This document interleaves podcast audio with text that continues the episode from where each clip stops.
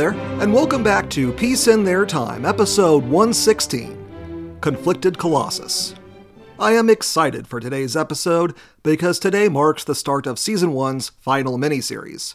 Yes, today it's finally time to break down the United States and its contributions, or lack thereof, to the attempts at establishing a successful peace during the 1920s. And that phrase, lack thereof, is why I've also been kind of dreading doing this miniseries because what the US was famous for during the 20s was its commitment to isolationism and non involvement, or at least its commitment not to be wrapped up in the sordid affairs of Europeans. So, the history goes the United States spent the 20s disengaged from global affairs, shunning the League of Nations that so many of its own politicians and citizens had helped devise and advocate for. Which would mean that I don't really have much to relay to you for these episodes. But that's only part of the story. Yes, America abdicated its place as a world leader, but it didn't disengage totally. As we have already covered, when direct American interests were at stake, its leaders, regardless of political affiliation, were more than happy to assert themselves. The Washington Naval Conference and all the naval wrangling in the ensuing years was a prime example of ongoing engagement. It's just that the U.S. had a specific interest in naval affairs, given their sphere of influence in the Pacific and growing fears over Japan.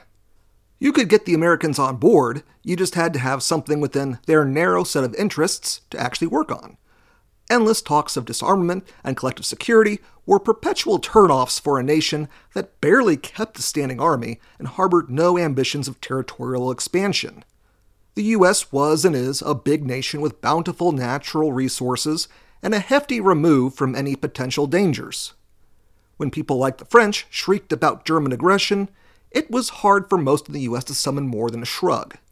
Petty squabbles over strips of land seemed like a waste of time, and a thing of the past on account of America's own frontier having been long since won.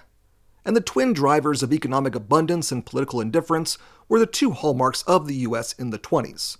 On one hand, the economy boomed to such an extent that America became the world's factory, with dizzying outputs and a focus on mass consumption.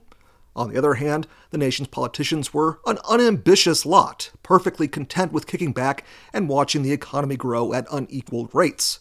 Which, yes, does all play into the eventual Great Depression, but that's for the end of the series. I should probably start off with an introduction to America going into 1919. Because if its role in making or breaking the general peace was a mostly passive one, its internal affairs very much so were not. America was a land in transition in the first few decades of the 20th century, and by 1919, it had gone through decades of social and political change that would result in a lot of soul searching. And not the peaceful kind of soul searching either. The first two thirds of the 1800s had been spent on two things securing the Pacific frontier and what to do about slavery. That last one is actually a new element for me to cover specific to the United States because while all the other great powers have had minorities to oppress, none had an institution quite like slavery. Yes, Russia came depressingly close with their serfs, but that was different, and moreover got rectified in a big ol' way. It may seem like I'm going off on a side tangent from the get go here, but the consequences of slavery are a constant in American life and influence its politics in ways history books often leave out. That legacy will also directly cause some major events I'll be covering in this miniseries, so I'm going to introduce the broad topic now. Chattel slavery in the American South infamously formed the bedrock of the regional economy, with enslaved Africans, and the enslaved came exclusively from Africa, working vast southern plantations. The peak of this practice came during the years of King Cotton, which itself came about due to the Industrial Revolution first taking off in the UK. In the UK, like almost every industrializing nation, the first commodity to be mass produced was textiles. And that created a sudden, pressing demand for cotton. The American South, already plugged into British trade, was happy to oblige. It became both a profitable enterprise and also an economic trap that would doom millions of souls to nightmarish lives picking cotton year in, year out. I say it was a trap because the American South came to rely on the plantation system to the detriment of other industries. If slavery were to go away, then they assumed they'd have to completely reorganize how their economy functioned, basically having to be more like the North, and they weren't willing to do that. In the face of increasing calls throughout the rest of the nation to abolish slavery, the Southern elite turned inwards and adopted a siege mentality. Southerners sought to break the perceived blockade on slavery by expanding west and maybe even into the Caribbean. Slavery would be protected by expanding its scope. The problem that was run into was that expanding south meant tangling with foreign powers and bigger populations that would be difficult to contend with, and would require the nation to present a united front to such a project. That wasn't going to happen for the sake of slavery. The West was also a non starter, not just because of abolitionist resistance, but because the prairies, mountains, and deserts of the American West were ill suited to slavery. The plantation system was viable in basically one region of the country, and it had hit its limits. The Southern elites saw the writing on the wall long term and eventually decided to force the issue. They used the pretext of President Lincoln's election as their cue to make for the national exits starting in December of 1860, and by spring of next year, the nation was ass deep in its Civil War. And the Civil War is the fulcrum point from which American history swings. What came before was an unwieldy collection of local interests and shared desires for westward expansion, and a whole lot of bickering and indecision otherwise. The Civil War saw the Union government take on more responsibility than it ever had, and militarize the country more than it had ever been. And while those conditions were not permanent, it did demonstrate that they were possible. Ultimately, the Civil War achieved three things that would dominate American life for the next several generations.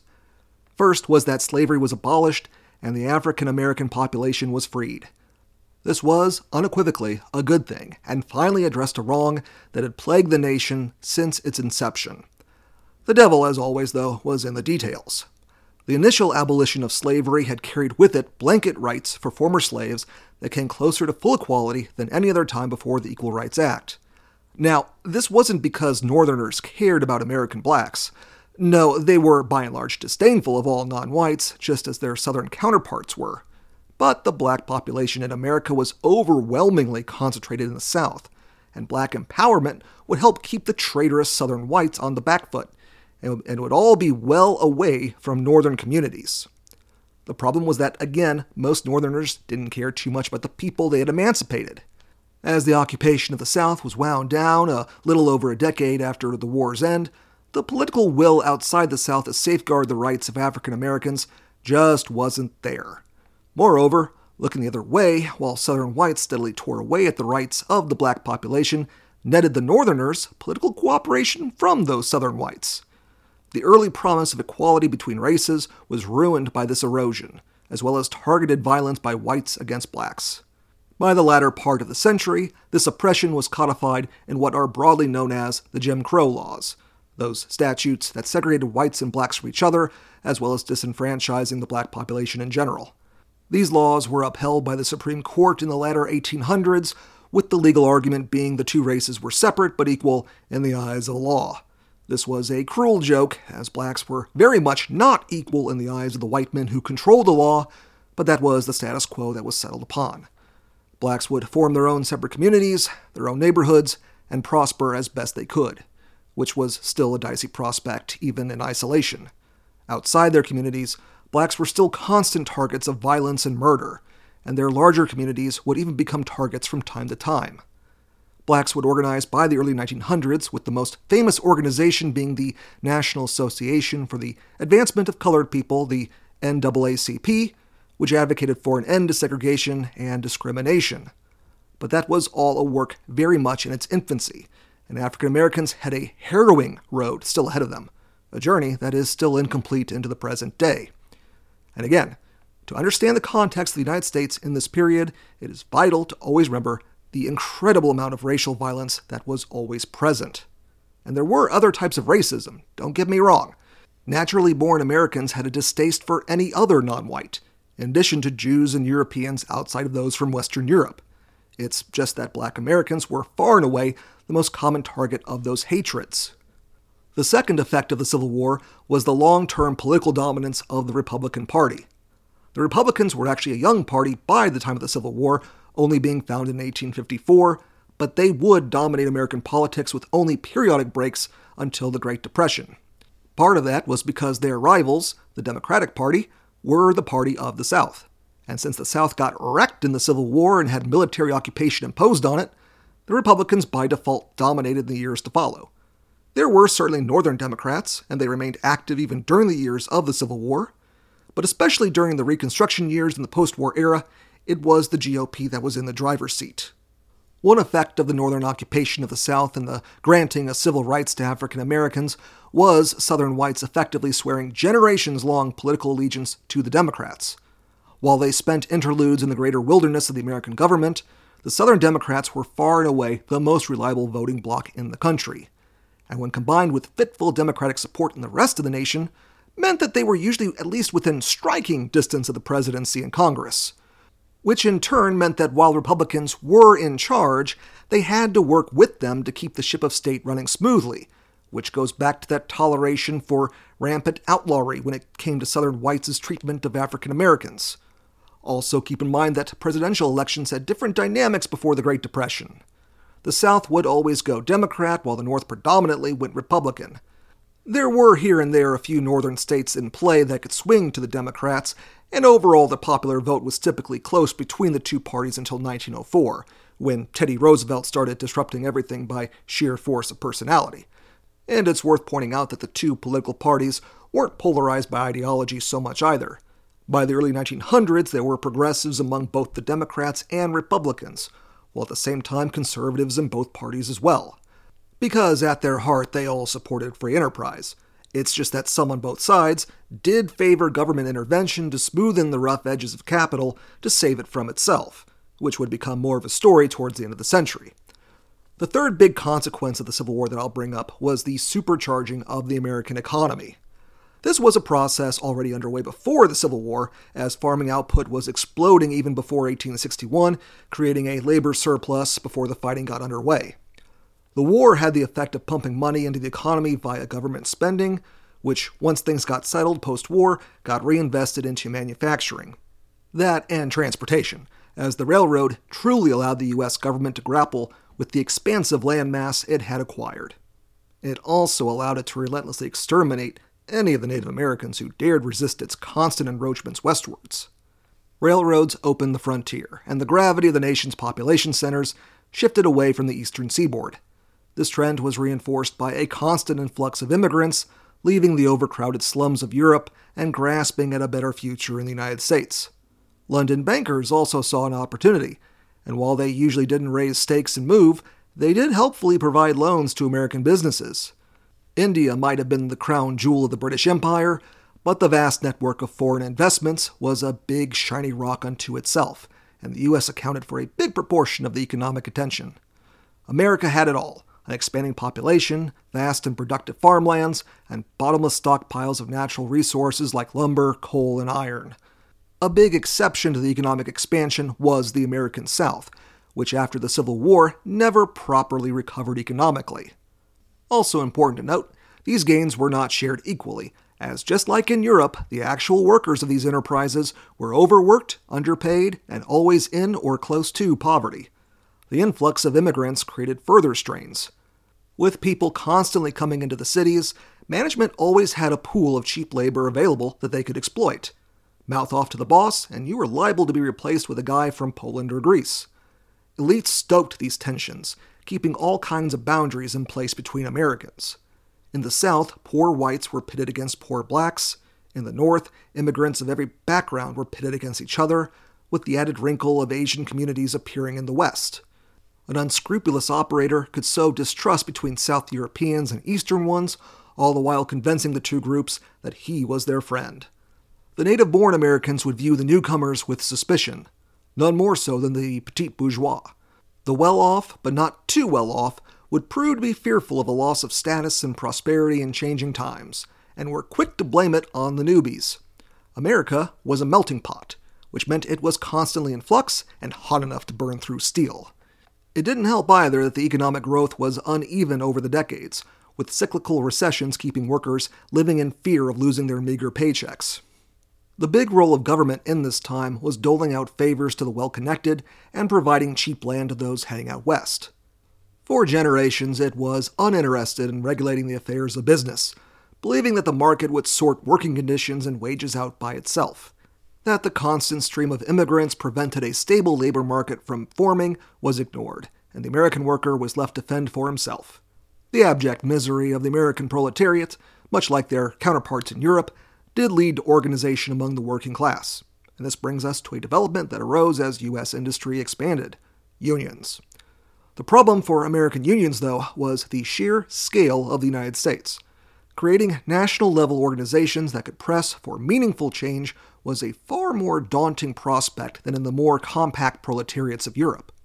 The decades after the Civil War saw first local unions come together, and then eventually groups like the National Labor Union and the Knights of Labor that could claim national preeminence.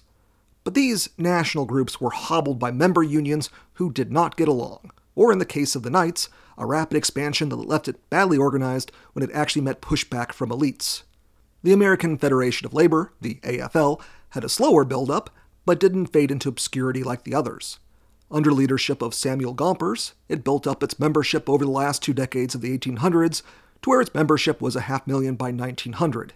By the end of World War I, it had expanded to 4 million members. But even this success came with caveats. The AFL in those years focused on recruiting from smaller firms, who would be less likely to resist a strike, opting to avoid the big factory floors. The umbrella group also organized its member unions by craft, creating a clear pecking order within the proletariat based on technical skill. Gompers himself was opposed to socialism and sought concessions from owners, not an overturning of their power. European socialism this wasn't, which marks out American labor compared to what you may be used to so far on this podcast. The AFL wasn't the only game in town either, and by 1914, 16% of the industrial workforce was unionized, up from 3% in 1880. And the majority of these groups also avoided associating with socialism.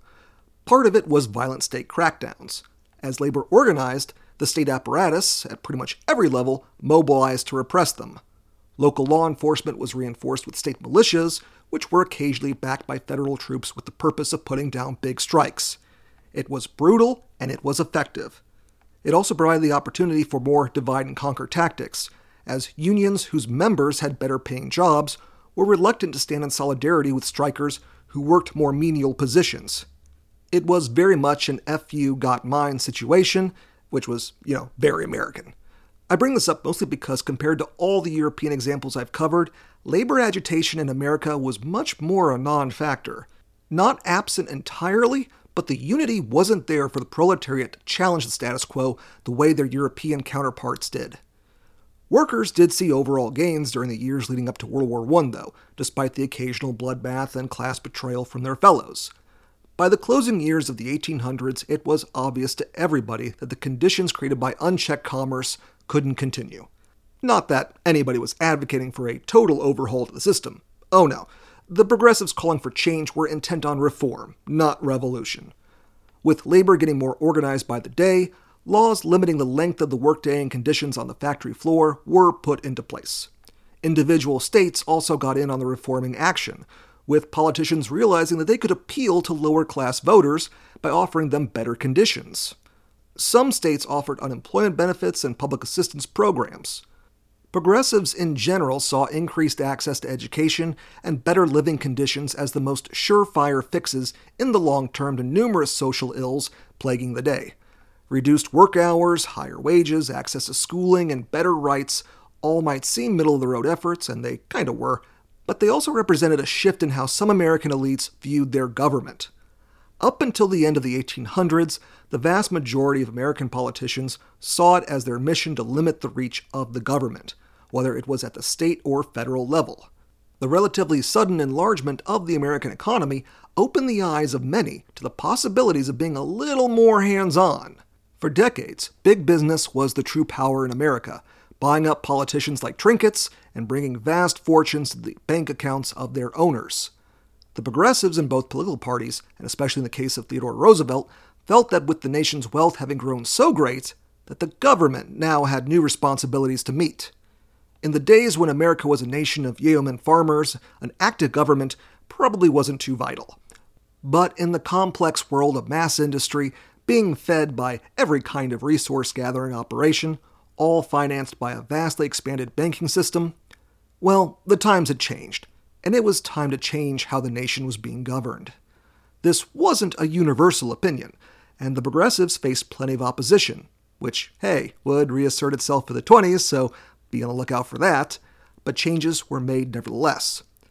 The power of big business was stunted in antitrust legislation throughout the country, something that Roosevelt was famous for while president, but was also pursued energetically by his successor, Howard Taft. Regulations were thrown up, not just in the workplace, but in areas like public works and railroads.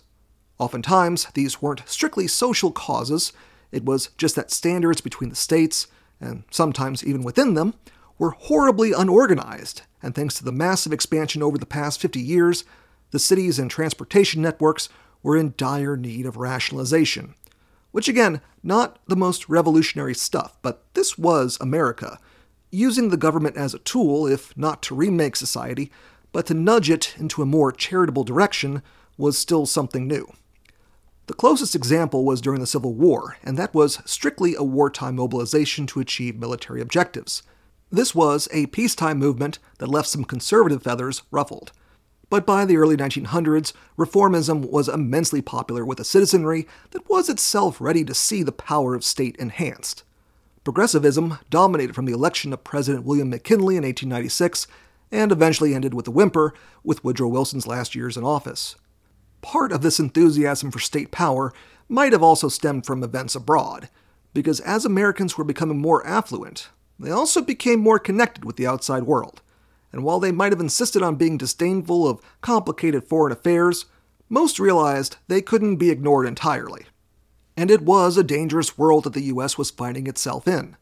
There had been a mad scramble for Africa in the last two decades of the 1800s by the Europeans, a shameless display that, to its credit, America didn't partake in.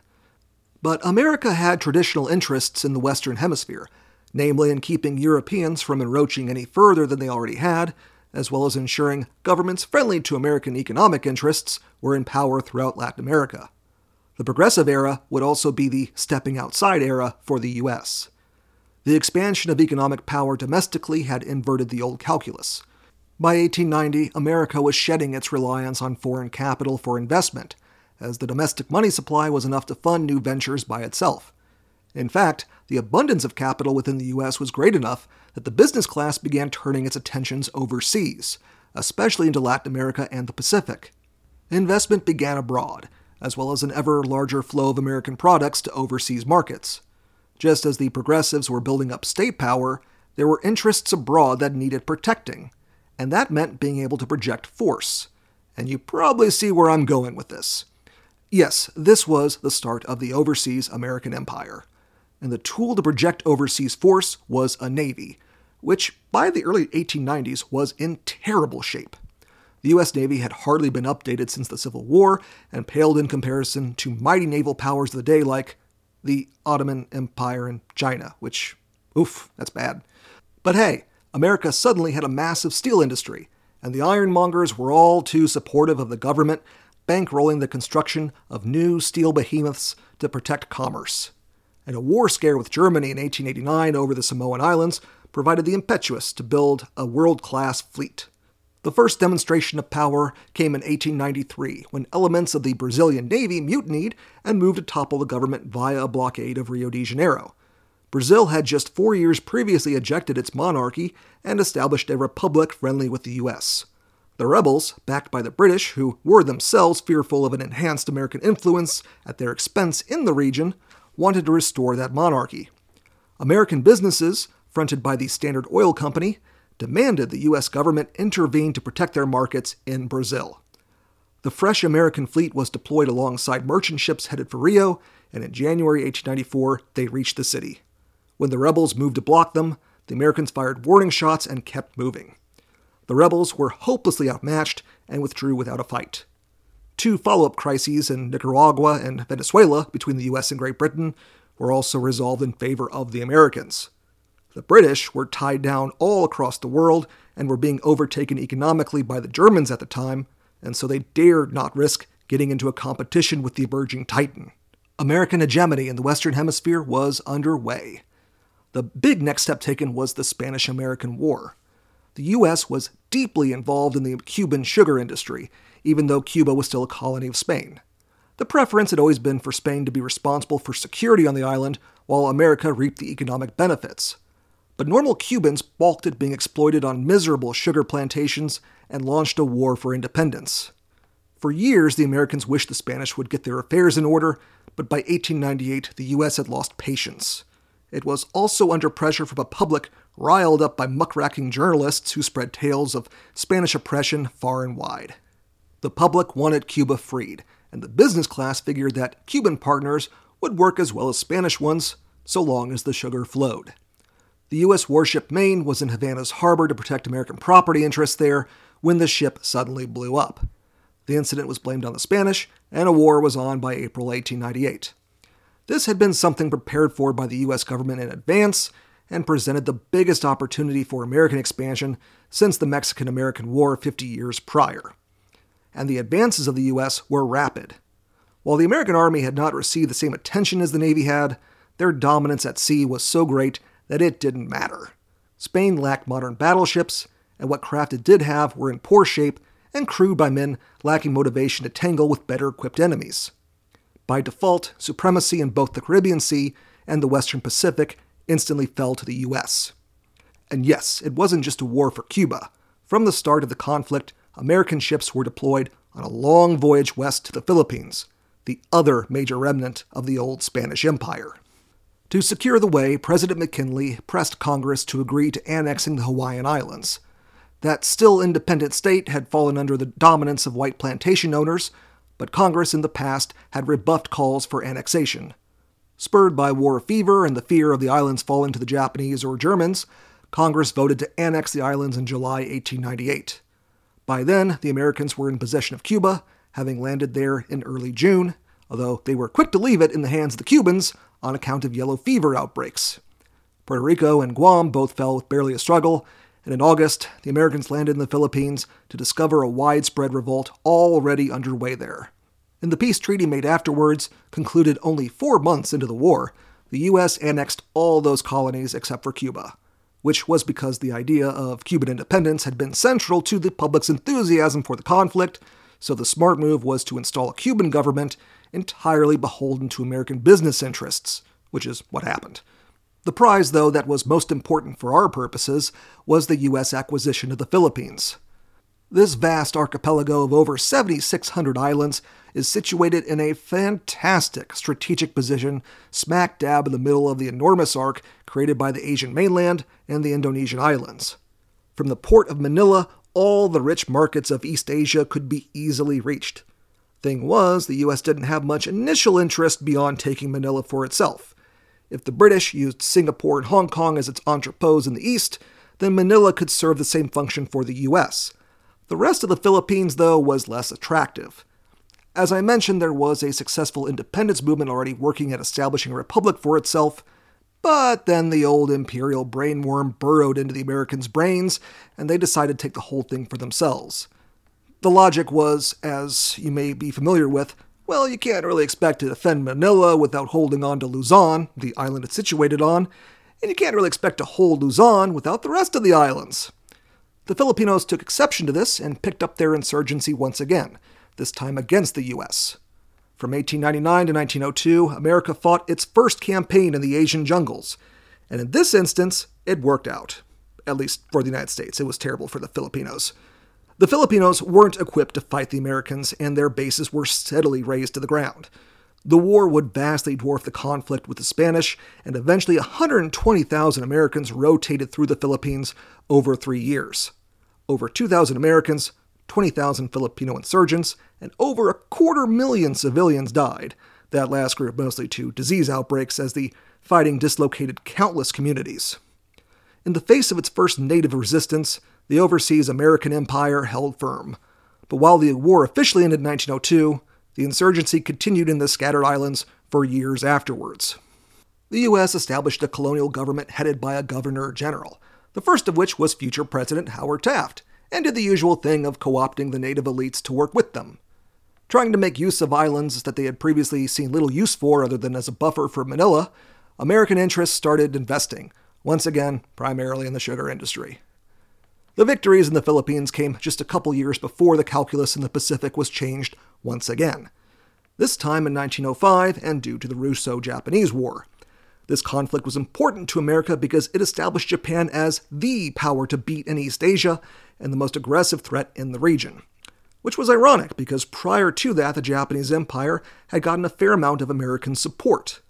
The Japanese were expanding their fleet concurrently to the Americans and lacked, at first, the facilities to build new battleships, something that American firms were starting to get experience with, and they were happy to fill Japanese orders for warships.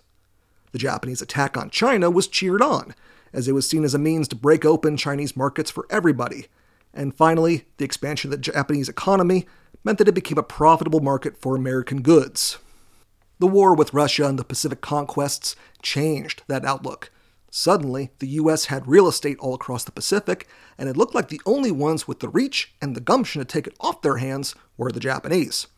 This began a generations long strategy session as America's military minds constantly plotted out scenarios of a war with that empire. The US might have avoided commitments in Europe, but in the Pacific, there was real skin in the game, which drove much of the nation's foreign policy. By the eve of World War I, America was outwardly stronger than it had ever been. The economy was huge, despite the cyclical depressions that had slowed it over the decades since the Civil War. The Navy had grown into one of the largest in the world, and the state had demonstrated it could enforce change at home and conquest abroad. These changes came at an opportune time, as while the U.S. wanted to stay out of World War I, wars that big have a tendency to suck in every major player possible, and the Americans were no exception. The newfound might would be put to the test, and as we pick up next week, would exceed expectations. Join me then, and as always, thank you very much for listening.